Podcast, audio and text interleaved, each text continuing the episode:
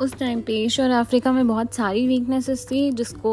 देखते हुए east India company या बाकी बहुत सारी कंपनीज़ जो है, वो इंडिया में आसानी से आ गई and they started ruling here because these countries especially Asian countries were weak at that time their government was weak and apart from their weaknesses there were other reasons also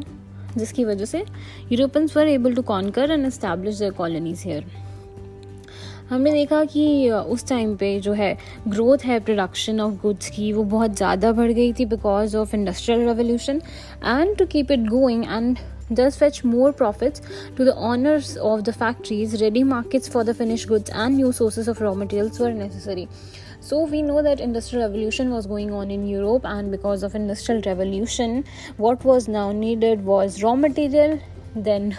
raw material चाहिए, उसके लिए markets चाहिए, जहाँ पे आप finish goods को बेच सकते हो और देन दीज थिंग्स वो प्रोवाइडेड बाय द कॉलोनीज़ जो उन्होंने अपनी कॉलोनीज़ हर जगह बनाई।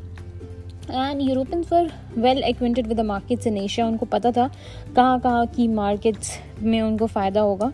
And to make them secure political domination उसके ऊपर बहुत ज़रूरी था। और that is what they did started with trade and then slowly and slowly they started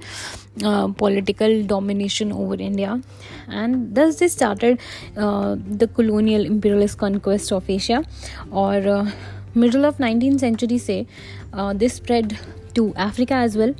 Asia he influence नहीं हुआ था, ये इम्पेरियलिस्टिक पॉलिसीज़ ऑफ़ इंग्लैंड से. There were other countries as well Africa was also very much affected with the same thing और European countries which has developed their industries and has stronger military forces triumphed over the peoples of Asia and Africa. Europe की वो सब countries जिनके पास industries थी और जिनके पास strong military base था बोध चीज़ दोनों चीज़ें जिनके पास स्ट्रॉन्ग थी तो they were able to they were able to start their colonies in other parts of the country and they were very dominating force at that the end of 19th century आते आते बहुत सारे parts हैं जो Asia और Africa के जो इनके डायरेक्ट कंट्रोल में आ गए। या कुछ डायरेक्ट कंट्रोल में थे, कुछ इनडायरेक्ट कंट्रोल में थे। And this was European imperialism और ये जो भी कॉलोनीज थी, इनका position it became a symbol of national pride for the Europeans besides being source of economic gains it was a source of economic gains for them it was a source of profit and it was also a source of pride for the English जो second world war थी nineteen thirty nine से nineteen forty five तक इसने imperialist powers को बहुत week कर दिया था एंड uh, उनका जो होल्ड था कॉलोनीज़ पे वो अब छूटने लग गया।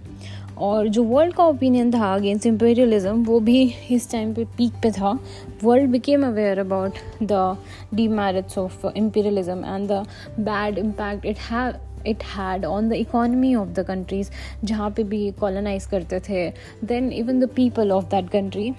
so world was now very much against imperialism. Uh, but the struggle against imperial powers had started in the colonies long back. So these colonies also started fighting for their rights. And it was uh, very in the early stages also they started uh, fighting for their rights. They knew that uh, colonization has actually led to um, their weak economy and they are not enjoying the rights and freedoms which uh, they should enjoy. So they were against uh, colonization and freedom fighters had to work hard and make many sacrifices. उसके बाद uh, 1945 से जब भी second world war ख़त्म हुई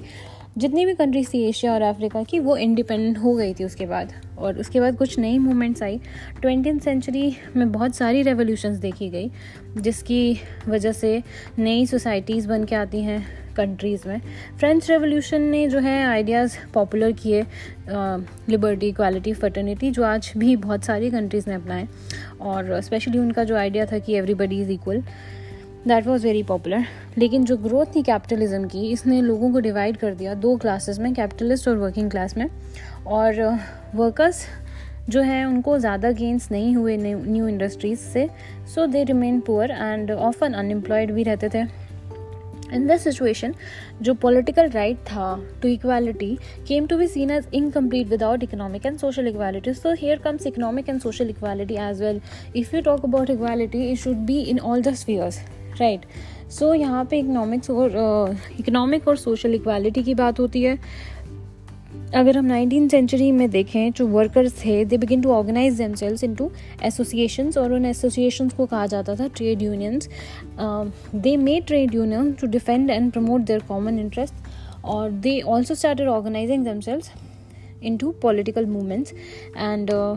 political movements भी वो लोग इसीलिए कर रहे थे ताकि वो न्यू और बेटर वे ऑफ़ लिविंग अपने लिए बना सकें बिकॉज़ वर्किंग क्लास और workers were very poor and they had to work very hard at that time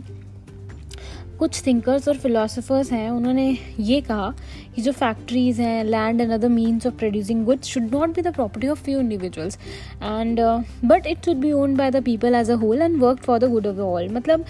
कुछ थिंकर्स ने ऐसा कहा कि ये एक इंसान के one person should not be the owner of factories it should be something which is own by all and everybody works there for the good of all of these thinkers अगर हम बात करें तो दो लोगों के जो आइडियाज़ हैं, वो बहुत ज़्यादा पॉपुलर हुए and they had some impact on others these were Karl Marx Friedrich Engels and ये दोनों ही बहुत अच्छे दोस्त थे and they worked